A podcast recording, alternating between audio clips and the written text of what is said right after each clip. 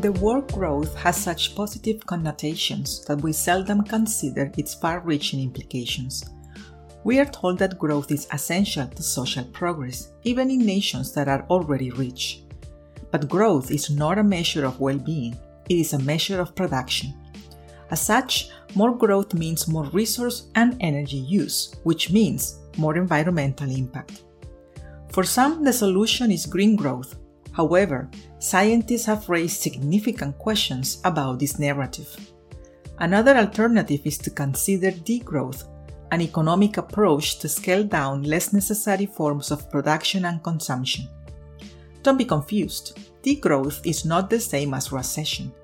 On the contrary, degrowth is a planned, coherent policy to reduce ecological impact and improve well being.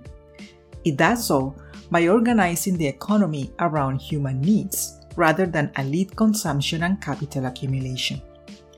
The evidence is clear that high levels of well being can be achieved with modest levels of GDP.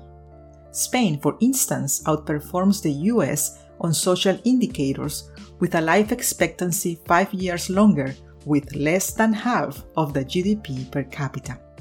How? by distributing income more fairly and investing in universal public services. If well being and GDP are not as intrinsically entangled as we tend to believe, then can we start imagining the possibilities of an economy without growth?